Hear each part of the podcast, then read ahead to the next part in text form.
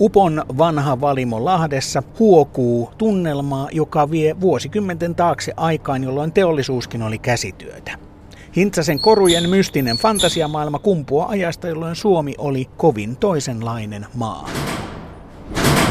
Lapsuus sulkavalla 70-luvulla ja, ja se tarkoittaa siis sitä, että silloin oli niin kuin kaksi TV-kanavaa eikä mitään muuta. Me luettiin kyllä Sormusten herrat ja muut tarkkaan läpi, mutta meidän leikit perustu siihen, että me seikkailtiin metsässä ja käytettiin paljon mielikuvitusta ja itse kehitettiin niitä tarinoita, koska meillä ei ollut mitään. Se piti niin kuin kummuta meistä ja meidän leikeistä ja kaikista seikkailuista. Ja ne ikään kuin on sitten löytänyt muodon tässä tekemisessä kaikki se, mitä ei silloin pystynyt tekemään, sitä olisi mielellään tehnyt miekkoja ja kilpiä ja muita, mutta taitoa ei ollut. Ja nyt kun on taas taito, niin voi tehdä niin kuin esineitä, jotka kuvaa kaikkea sitä, mitä silloin oikein rakastettiin.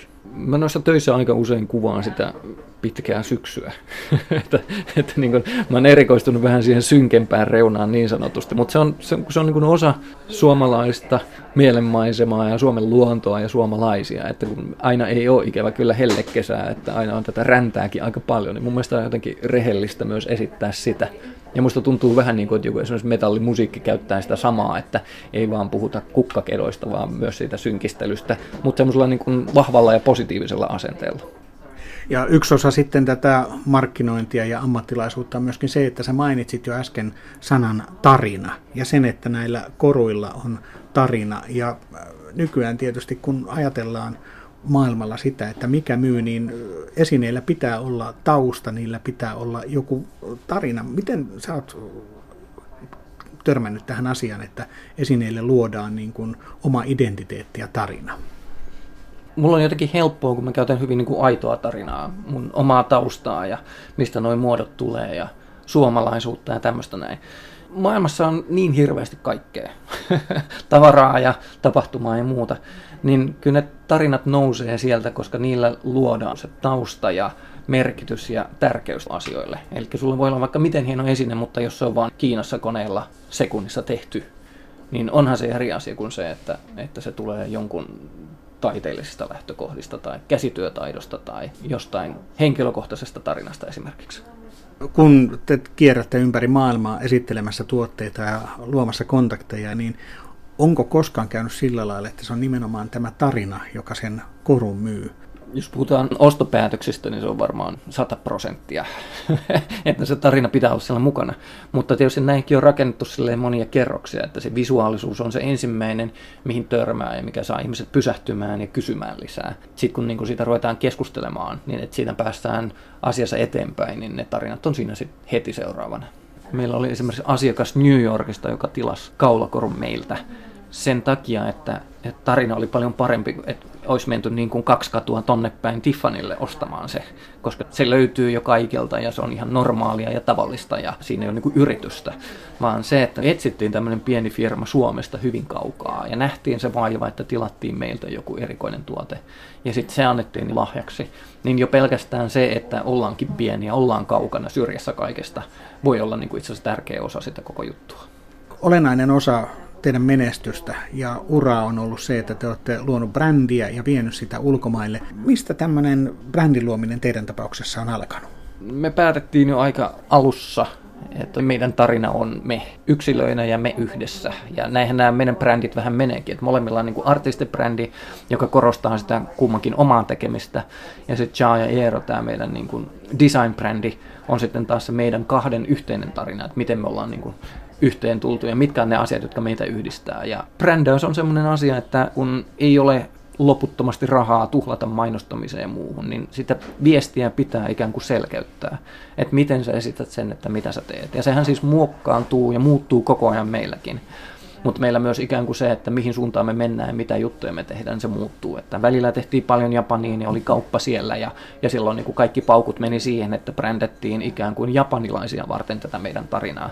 Nyt taas keskitytään aika paljon noihin isoihin unikkeihin, niin nyt ikään kuin nämä artistibrändit saa sitten taas enemmän painoarvoa. Että se aina tilanteisiin vähän mukaantuu ja niin, niin hyvä brändi pitää ollakin, että tietyt perusarvot on siellä aina hyvin selkeästi artikuloituina, pysyvinä arvoina, mutta sitten aina vähän, että mi- mihin maailma menee ja mikä milloinkin vetää, niin sitten pystyy siitä kommunikoimaan sitten lisää ja tarkemmin. Eero Hintsasen mukaan osa hänen ja hänen vaimonsa Jaasien kuon Brändien viehätysvoima perustuu siihen, että jokainen ihminen kantaa sisällään aina pientä palasta menneisyyttä ja muinaisuutta. Mä en tiedä, onko se niin kuin ihmisen geeneissä vai missä se on, mutta mun oman teorian mukaan kannetaan palanen semmoista muinaista ja historiallista aina mukanamme. Ja mä niin kuin näen sen usein, että vaikka on miten keskellä kaupunkia kasvanut, on se sitten New York tai Helsinki tai mikä vaan, niin se tietty semmoinen primitiivisyys ja alkukantaisuus ja semmoinen historiallinen tatsi, niin se aina pysäyttää ihmisiä ja vetoaa johonkin pieneen palaseen. Osaan enemmän ja osaan vähemmän. Ja kun siinä on semmoinen niin aiteus mukana, niin ihmiset osaa sen jotenkin lukea myös siitä, että tuossa on jotain tärkeää, myös niin kuin heille tärkeää, ei vaan mulle tärkeää. Mä puhun joskus synkkyyden estetiikasta. Tietyt semmoiset aggressiiviset ja vähän niin kuin seksikkäät muodot, että se rakentuu niistä enemmänkin kuin mistään pääkalloista tai luista, niin, niin silloin siitä muodostuu niin semmoinen kokonaisuus, joka viehättää ja kiinnostaa. Kultaseppämestari Eero Hintsanen on tehnyt näyttävää yhteistyötä muun muassa Euroviisu-edustaja Saara Aallon kanssa. Yhteys syntyi tutun vaatesuunnittelijan kautta. Mutta mikä saa Saara Aallon kaltaisen artistin lähestymään juuri lahtelaista kultaseppämestaria? Täällä Suomen niemellä mä luulen, että se juttu on se, että kun lähdetään etsimään todella isoja koruja sillä lailla, että niitä löytyy niin kuin hyllystä, kun usein kiire on se ensimmäinen juttu, niin tekijöitä ei ihan hirveästi ole. Et meidän alalla niin hyvin, hyvin monet firmat keskittyy sitten kuitenkin vihkikihlasormuksiin ja niin kuin tilaustöihin ja tähän, ja silloin kaikki tämmöinen jää pois siitä tarinasta. Meidän firma on silleen vähän poikkeuksellinen, että meillä löytyy joku kysyy, että onko teillä kruunua, niin me voidaan hyllystä nostaa tämmöinen kruunu ja sanoa, että onhan tässä näin ja tuossa taitaa olla toinenkin. Eli se, että me ollaan aika paljon pistetty paukkuja siihen, että me tehdään määrällisesti myös paljon, että niitä löytyy aina kun niitä tarvitaan. Mutta silti usein ollaan tilanteessa, että nyt oli erään kuuluisen suomalaisen artistin videon kuvaukset, niin piti sanoa, että ei voi nyt lainata, koska kappaleet on Kiinassa, Yhdysvalloissa, Belgiassa ja Saksassa ja Briteissä. että niin kuin hylly oli tyhjä, että edelleen vaan pitäisi tehdä enemmän ja enemmän ja enemmän. Ja siihen se perustuu, että meillä on semmoinen maine, että me pystytään toimittamaan erikoisempaakin tavaraa usein just niin kuin hyvin nopeasti. Että usein se on sitä, että tavarat autoon ja liikenteeseen jonnekin videon kuvauspaikalle tai kuvaukseen jos ajattelee tätä Saara Aallon korua ja Saara Aallon esiintymistä Euroviisussa, niin sehän oli tavaton mahdollisuus, koska lähetyksen näki niin kuin sadat miljoonat ihmiset. Niin mites tämä touhu sitten loppujen lopuksi meni? Tuliko teille kontakteja sieltä ja onko ihmiset soittanut, että kun mä näin sen siellä? No se ei ikävä kyllä ihan silleen toimi kuin Yhdysvalloissa toimii, että kun yksi julkimo pitää päällä, niin sitten sit siinä on seuraavat kolme vuotta kirjat täynnä, että mitä tehdään. Mutta näillä on hirveän tärkeä rooli sillä lailla, että pystyy sitä omaa tekemistään ja omaa asemaa tässä kentällä vahvistamaan. Ja itse asiassa paljon niistä viesteistä, joita sitten mä sain esimerkiksi silloin ihan lähetyksen aikana, oli muotialan ihmisiltä ja korualan ihmisiltä ja muilta, jotka oli niin kuin tosi iloisia ja ylpeitä, että käytetään tämmöistä tietämystä ja osaamista tämmöisessä tapahtumassa. Viestejä tuli ihan hirveästi, mutta se ei ole niin kuin sellainen, että tsekkivihkot ojossa tullaan ostamaan. Pitää muistaa, että, se ei ole ainoastaan maksavat asiakkaat, vaan se on niin kuin se yhteisö, muut tekijät, kaikki nämä, koska useinhan nämä projektit, mitä sitten tulee myöhemmin, niin ne on niin yhteistyöjuttuja monien ihmisten kanssa. Niin kyllähän sitä pitää myös niin kuin mainostaa muille tekijöille, vaatesuunnittelijoille, stylisteille, valokuvaajille ja niin päin pois, ikään kuin tämmöiselle ammattikunnalle. Niin siinä mielessä tämä oli niin kuin ihan, ihan valtavan tärkeä ja näkyvä juttu sitten. Missä vaiheessa sulla alun perin tuli se, että haluat tehdä käsillä ja haluat nimenomaan tehdä sitten tämmöisiä töitä? Siinä lukion jälkeen, kun ensimmäisen kerran oikeasti joutui miettimään, että mitä sitä isona ikään kuin tehdään. Mähän hain muun muassa lukemaan historiaa, mä olin egyptologiasta hyvin kiinnostunut, mä kävin teatterikorkeakoulun pääsykokeissa ja vaikka missä. Mutta niin jo siinä vaiheessa mulle hahmottu se, että mä oon niin pudonnut puusta pari kertaa liian usein, että mulla ei ole muistia Mä en muista nimiä enkä numeroita, mikä on aika huono asia, kun ajattelee, että menee vaikka yliopistoon lukemaan historiaa. Ei mulla ollut niin kuin hirveästi kädentaitojakaan, mutta kuitenkin mä olin puukolla aina tehnyt, että se semmoinen niin peruskoordinaatio oli hallussa. Ja mä ymmärsin, niin kuin, että sen tekemisen mä pystyn oppimaan varmasti, ja se niin kuin pysyy. Mutta jos mä luen kaikki Egyptin faaraat läpi, niin mä unohdan kuukauden päästä. Mulla oli paikka keramiikkaan, kovaan metalliin ja sitten tänne korupuolelle Lahteen, ja Lahti oli maineeltaan niin kuin vaan tosi kova. Et mullekin sanottiin, että saatan se sinne hakea, mutta et sä sinne niin kuin pääse, kun ei sinne oteta kuin vaan pari tyyppiä ja sinne hakee niin hirveästi ihmisiä. Koulu oli tosi kova silloin niin kuin 90-luvun puolessa välissä. Ja sitten kun mä pääsin sisälle, niin sitten ei tarvinnut miettiä hirveästi. Mä sanoin, että totta kai tonne mennään. Se jotenkin oli semmoinen itse asiassa hyvin tärkeä juttu, että mä näin, että se tekeminen ja niin kuin esineiden luominen ja omien juttujen ikään kuin jotenkin pääkopasta esineiksi siirtäminen on hyvin mielekästä. Se oli yllättävän iso juttu. Entä mikä sitten saa ihmiset kiinnostumaan käsityöistä maailmassa, jossa voidaan tuottaa mitä tahansa nopeasti, halvalla ja täsmällisesti? Eero Hintsasella on tähän oma teoria. Kun kaiken saa nopeasti ja halvalla ja helposti, niin se aiheuttaa semmoisen vastareaktion, että sitten kaikki niin kuin hidas ja hankala ja vähän kalliskin rupeaa kiinnostamaan.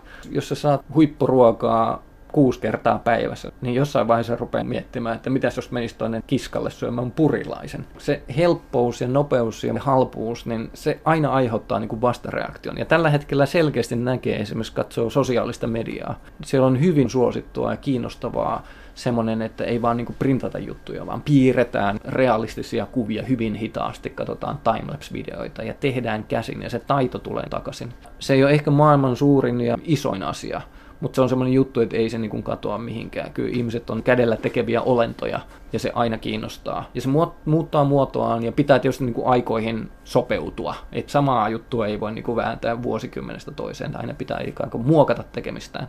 Mutta mun usko on, että se ei niin katoa. Ja tällä hetkellä tuntuu, että se kiinnostaa vain enemmän ja enemmän ihmisiä. Sä oot aika paljon puhunut yrittäjyydestä. Miten kiteytät sen oman käsityksesi siitä, mitä yrittäminen on? Kiteytän sen sillä lailla, että koko ajan sitä pitää opetella ja miettiä, että mitä se on. Meidän alalla on tietysti paljon tämmöisiä todistettuja konsepteja, että jos sulla on pieni kivijalkaliike sopivalla alueella, niin sä voit tehdä niitä perinteisiä töitä ja korjaustöitä ja muita, ja siitä saa niin kuin toimivan paketin. Mutta mä oon enemmän mieltynyt siihen mietintään, että mit, miten niin kuin löydettäisiin jotain uutta, jotain erilaista ja uutta vinkkeliä siihen. Ja esimerkiksi siihen liittyen niin mä tein 2011-2015 MA-opinnot IDPM, eli International Design Business Management linjalla, jossa hyvin paljon käytetään aikaa siihen, että mietitään luovan design-ajattelun kautta uusia yrittämisen tapoja ja uusia bisnesmahdollisuuksia. Ja se on myös semmoinen hyvin iso asia maailmalla, että isot firmat, joiden ympäristö muuttuu hirveätä vauhtia, niin ne ei enää pärjää sillä samalla bisnesmallilla, mikä niillä oli 50 vuotta sitten tai mitä ollaan jauhettu. Ja sitten kun tarvii reagoida, niin pitää käyttää mielikuvitusta. Ja sitä mielikuvitusta löytyy luovien alojen ihmisiltä. Niillä on itse asiassa hyvin iso rooli tämmöisessä yrittäjyyden kokeilemisessa ja kehittämisessä. Ei kaikista tule Facebookia tai Googlea tai Amazonia, mutta niin kuin myös pienille firmoille niin semmoinen niin kuin mielikuvituksen ja luovuuden käyttö siinä sen, sen, sen yrittämisen ajattelussa on tosi tärkeää. Ja me tässä omassa pienessä mittakaavassa sitä niin kuin kokeillaan koko ajan. Voiko mielikuvitusta opettaa? Kyllä voi ainakin altistaa itsensä asioihin, jotka sitä auttaa. Että jos, jos vaan kotona katsoo reality TVtä, niin se ei ole välttämättä paras asia. Että, että tärkeää on käydä tapahtumissa ja näyttelyissä ja luennoilla ja, ja niin kuin koko ajan katsoa jotain semmoista, joka kiinnostaa ja josta ei oikein tiedä. Ja kyllä esimerkiksi netti on semmoinen asia, että sitä voi niin kuin joko käyttää hyvään tai pahaan. Että, että sama homma, että jos sieltä vaan katsoo kaikkea huubaa, niin ei se vie asiaa eteenpäin. Mutta sieltä löytyy myös paljon niin kuin ihmisiä ja asioita, jotka avaa, että hei, että toi tekeekin tosta vinkkelistä ja tuommoista juttua ja onpa uskomatonta. Ja sitten se pistää miettimään sitä omaa tekemistä. Että sitä mun mielestä pitäisi miettiä sillä lailla, että se on niin kuin työkalu työkalun joukossa jos sitä haluaa niin kuin oman, oman tekemisen promotoimiseen ja eteenpäin viemiseen käyttää. Kyllä siellä jää niin kuin helposti semmoiseen ansaan, että katsoo vaan kissavideoita ja eihän niissäkään mitään vikaa, mutta, mutta jos sitä 20 tuntia vuorokaudessa tekee, niin sitten ollaan vähän väärillä jäljillä. Mutta mahdollisuuksia se antaa paljon, jos nettiä käyttää fiksusti, niin sieltä löytää semmoisia ryhmiä ja erilaisia niin kuin jo kasaantumia ihmisiä ja firmoja ja muita, jotka niin kuin ajattelee samantyyppisesti tai tykkää samanlaisista visuaalisista asioista. Ja niitä voi käyttää ihan systemaattisesti siihen sen oman tekemisen kehittämiseen. Meillä on itse asiassa, kun meillä on niin kolme brändiä, niin meillä on itse asiassa kolme vähän niin erilaistakin tämmöistä ryhmittymää, johon me kosketuspintaa pidetään. Se on ihan tarkoituksella jaettu sillä lailla, koska tämä, vaikka meitä on vain kaksi tässä pienessä tilassa, niin se meidän skaala on aika laaja. Toi mun oma on tommonen, aina tommonen vähän synkkä mun slogani Instagramissa taitaa olla edelleen, että dark is my color. Kun ne ihmiset voi olla hyvin eri laidoilta, mutta just se semmoinen tietty synkkyyden estetiikka on se yhdistävä tekijä. Siellä menee niin kuin hyvin normaaleista hyvin epänormaaleihin, oli mittari mikä tahansa se jengi, että, että kaikenlaista viheltäjää. Mutta mä oon jotenkin aina viehtynyt noihin alakulttuureihin, että, että mitä kummallisempaa, niin sitä parempaa. Kultaseppämestari Eero Hintsanen näkee sekä vaimonsa Charlesien kuon että oman uransa painottuvan seuraavaksi taiteellisempaan suuntaan, ainakin väliaikaisesti. Voi sanoa, että tämä meidän tekeminen jotenkin, niin kun, kun ajattelee tätä perspektiiviä, tätä 20 vuotta, niin tämä on jakatunut semmoiseen kolmeen palaseen. Että alussa oltiin kultaseppiä ja tehtiin niin kuin kaikkea kaikille ja hyvinkin perinteistä. Se oli tärkeää siinä mielessä, että silloin opittiin tämmöinen vahva tekninen taito niin kuin koulun jälkeen. Toinen vaihe oli semmoinen, missä me keskityttiin hyvin paljon Chaan ja Eeroon ja tuonne Aasiaan ja Japaniin ja vietiin, tehtiin mallistoja lähes pelkästään. Ja nyt on menossa semmoinen niin kolmas kausi, että niin kuin painoarvoa saa eniten taiteellinen työ ja tämä oma hyvin niin kuin luonteikas työ. Ja se on niin kuin se, mitä me tällä hetkellä pusketaan eteenpäin ja tehdään ja etitään, kasvatetaan verkostoja sille ja koitetaan sieltä saada liiketoimintaa. On hyvin mahdollista, että sitten taas tietty määrä vuosia niin se muokkaantuu joksikuksi muuksi. Ja niin sitä pitäisi ajatella niin kuin sitä omaa tekemistä ja yrittäjyyttä, että se menee aina semmoisessa sykleissä, joka mulla on esimerkiksi semmoinen 8-10 vuotta – ja sitten se saattaa keskittyä ihan uusiin asioihin. Sen takia, että ympäristö muuttuu, tai sitten sen takia, että niin oma mielenkiinnon kohde muuttuu, tai oma osaaminen kehittyy ja näkeekin jotain ihan uusia mahdollisuuksia. Mitä voi päätellä teidän tämän hetken asiakkaista? Onko tulevaisuus esimerkiksi tämän taiteellisen puolen kanssa, niin onko se ulkomailla, että löytyykö esimerkiksi tämmöisiä näyttävien kruunujen tai korujen käyttäjiä täältä Suomesta ollenkaan? Lähtökohtaisestikin niin kuin jo kauan kauan aikaa sitten me päätettiin, että ulkomaat on niin kuin ihan must. Me ollaan molemmat asuttu ja opiskeltu ja työskennelty ulkomailla, niin se on meille niin kuin hyvin loogista, että siellä paljon myös juttuja tehdään. Ja sitten tämä netti tekee sen, että kontaktit tulee ihan mistä sattuu noin vaan, että joku sanoo, että onpa kiva. Varmasti enemmän ja enemmän joka tapauksessa se markkina tulee tulla ulkomailla olemaan. To the Batmobile. Let's go. Atomic batteries to power. Eero Hintsasen ja Charlesien kuon kotona vierailija huomaa heti ensimmäisenä pajatson. Eero Hintsanen harrastaa keräilyä, mutta kohteet eivät ole niitä tavallisimpia.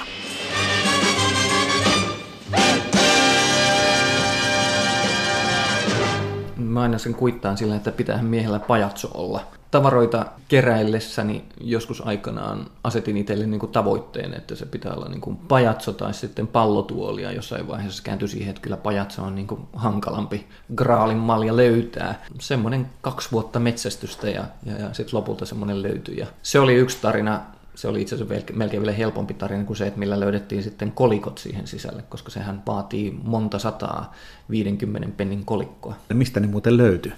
Suomen Pankista. Taitaa olla niin, että mä olen niin ainut ihminen maailmassa, joka on saanut pennejä ulos euroaikaan Suomen Pankista, mutta tosiaan nehän alkoi olla hirveän kalliita silloin niin yksi kappale, jos lähti jostain hakemaan numismaatikolta, kun elettiin jo niin euroaikaan, kun pajatso löytyi. Että onneksi sain semmoisen säkillisen sitten kerralla niitä, että Suomen Pankin kassalta Helsingistä kävin hakemassa. Täällä on muutenkin aika paljon tämmöistä esinettä, johon varmasti liittyy jonkunmoinen tarina, niin kuin tuommoinen vanha välipala-automaatti. Mistä tuo on kotoisin?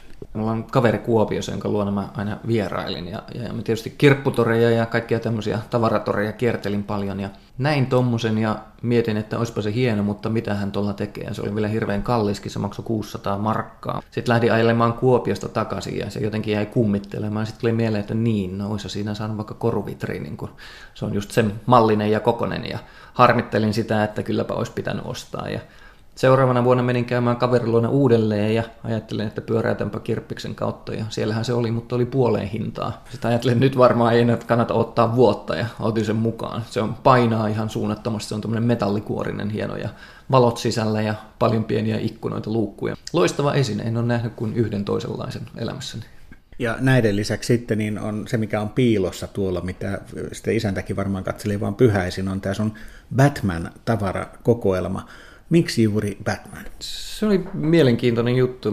Mä en oikein muista enää edes, että miten mä siihen innostuin. Mutta siis toi Batman-tavara 66 vuoden Batman nimenomaan, niin sehän oli semmoinen ensimmäinen kaupallistettu juttu, jossa oli tämmöistä oheistuotetta. Ja silloin on ikään kuin semmoinen aika, aika tärkeä paikka tämmöisen niin kuin keräilyn historiassa. Ja mä, mä olin tosiaan aika innostunut silloin Ysärillä. Mä jopa tein semmoista hommaa, että mä otin vanhoja Batman-lehtiä katsoin sieltä Batman-kerholaisia. Siellä oli vaan siis luki, että nimi ja Lahti. Mm. Ja sitten mä otin, tota, katon puhelinluettelosta, että löytyykö samaa nimeä tyyppiä, joka asuu Lahdessa. Ja istuin puhelinautomaatissa ja so, laitoin kolikkoa koneeseen ja soittelin ihmisille, että hei, satutko olemaan vuonna 66 Batman-kerhossa? Ja, ja se oli tosi hurjaa hommaa. Ja sitten yllättäen sieltä löytyi niinku ihmisiä. Ne oli osa niinku todella yllättyneitä, voidaan sanoa. Sieltä löytyy niinku jotain semmoisia tosi ihmeellisiä esineitä. Ihmiset oli jotenkin niinku niin otettuja, että joku niinku täysin random kaveri soittelee, että hei, et olitko Batman kerrassa 60-luvulla. Sitten sieltä tuli kaikenlaista semmoista hassua esineistöä. Ja ne oli niinku ihan monet mielissään, että tota, joku on niinku niin innostunut, niin ne oli varma, että nämä menee hyvään kotiin, kun ne mulle ne lahjoittaa. Tämmöistä perustavaraahan on tietysti Batman-auto, joka monilla tulee sitten ensimmäisenä, mutta sittenhän pitäisi olla vielä myöskin sen mukana tullut Bat-vene ja sitten kaikkia muita Bat-juttuja. Mitkä on niitä eksoottisimpia Bat-esineitä, mitä sulle tuli? Mua ei niin niinkään kiinnosta, että ne on semmoisia niin mint in box juttuja, niin kuin koskemattomia ja mikä niiden arvo on, vaan niin kuin mieluummin melkein semmoisia, joilla on joku tarina ja ja mulla on esimerkiksi jotain semmoisia lappuja, jotka on ollut kiinni jossain, niin kuin, tämmöisiä etikettejä ja muita, jotka on niin kuin takulla heitetty pois. Ne on niin kuin paljon herkullisempia. Ja sitten mulla on esimerkiksi semmoinen vuodelta 66 tämmöinen Robin Asu, jonka, jonka niin kuin yhden tämmöisen pienen fanin äiti oli ommellut. Ja se on tosi tyylillä tehty ja se on niin kuin tosi hieno. Ja mä joskus kirppikseltä sen niin kuin löysin. Ja tommonen esine on tietysti paljon, paljon niin kuin harvinaisempia ja, ja, ja niin kuin se tarina siinä, että joku on ollut niin intona siitä asiasta, että sitten on äidin ollut pakko niin kuin ommella semmoinen hieno asu. Nämä on niin kuin semmoisia hienoja esineitä, ei niinkään, että joku, joku on niin kuin täysin koskematon ja priimakunnossa, että se ei ole mulle niin tärkeää. Ne tarinat on paljon tärkeämpiä. Eero Hintsasen kotoa löytyvä pienoisveistos paljastaa myös sen, että hän on suuri suomalaisen muotoilun ja etenkin Björn Beckströmin töiden ihailija. Tämä on tämä pienoismalli, ikään kuin tämmöinen pieni setti tästä aurinkohevosesta, tämmöinen pieni pronssipatsas. Tämä on vuodelta 85. Tätä löytyy myös hopeisena, mä oon nähnyt. Sitä on tehty paljon pienempi sarja. Niin iso versio on Björkan omassa olohuoneessa. Mä oon siellä käynyt ja nähnyt, että on tyylikäs olohuone, sanotaanko niin. 80-luvulta mä oon törmännyt jo niin Björkan töihin. Ennen, ennen kuin musta edes tuli kultaseppää, niin ihailin töitä ja aina pitää tämmöisiä pieniä, pieniä muistoja ottaa talteen, kun eteen tulee. Mitä muita Vextramein muotoilemia esineitä sulla on? Mä niin kuin eniten tykkään ehdottomasti siitä 60-luvun lopun, 70-luvun alun niin kuin tästä avaruushopeakaudesta ja eritoten niistä, niistä tota akryylisormuksista, eli ne mulla on niin kuin koko setti. Mä en, mä en ole mikään niin kuin iso keräilijä verrattuna moneen, mutta ne akryylisormukset mulla on ollut. Mutta sitten mä oon keräillyt myös viimeisin löytöön, mä löysin semmoisen pienen neljön muotoisen kortin, jossa lukee monella kielellä Björn Wexström taiteilija. Kukaan ei oikein tiennyt mikä se oli, niin mä kysyin sitten Björniltä, että mikä tämä on niin se on Wexströmin käyntikortti 60-luvulta. Ja Björn sanoi itse, että no enpä ole nähnyt vähän aikaa tuommoista noin. Siinä on semmoinen miniatyyri Björn-hahmo monena niin kuin kappaleena ja sitten monella kielellä tämä taiteilija, se lukee Künstler ja niin päin pois. Niin, ja todella hienossa kunnossa ja se maksoi jopa monta euroa, kun mä sen jostain löysin. Että, että niin tuommoiset esineet on musta kiinnostavia. Se ei ole niin kuin aina se, että miten kallis se on tai, tai, tai joku uniikki työ, vaan myös tämmöinen niin oheistavara niiden varsinaisten esineiden ympärillä on tosi kiinnostava. Ja tästä tulee sitten esiin se, että usein se on se löytämisen ilo ja se tarina, joka näihin esineisiin liittyy, niin vieläkö Suomessa voi tehdä löytöjä? Se on sen keräilemisen suola. Voi olla, että kaikki hyvät esineet on loppunut vuonna 1988 ja silti joku aina löytää jostain jotain. Se, mitä mä niin vielä keräilen, niin ne on niin esineitä, jotka miellyttää silmää. Ja tietysti kun mä itse teen esineitä, muotoilen esineitä, niin usein se on niin kuin ihan ne fyysiset, fyysiset elementit ja linjat ja muodot ja mittasuhteet ja kaikki tämmöiset asiat. Ja sillä mä niin kuin Björkan töistä tykkään suunnattomasti, koska ne on niin kuin ollut aikansa edellä ja tuntuu, että ne on jotenkin vieläkin niin kuin aikansa edellä. Että ihmiset ei välttämättä usein edes ymmärrä, miten, miten niin kuin loistavaa muotoilua se on.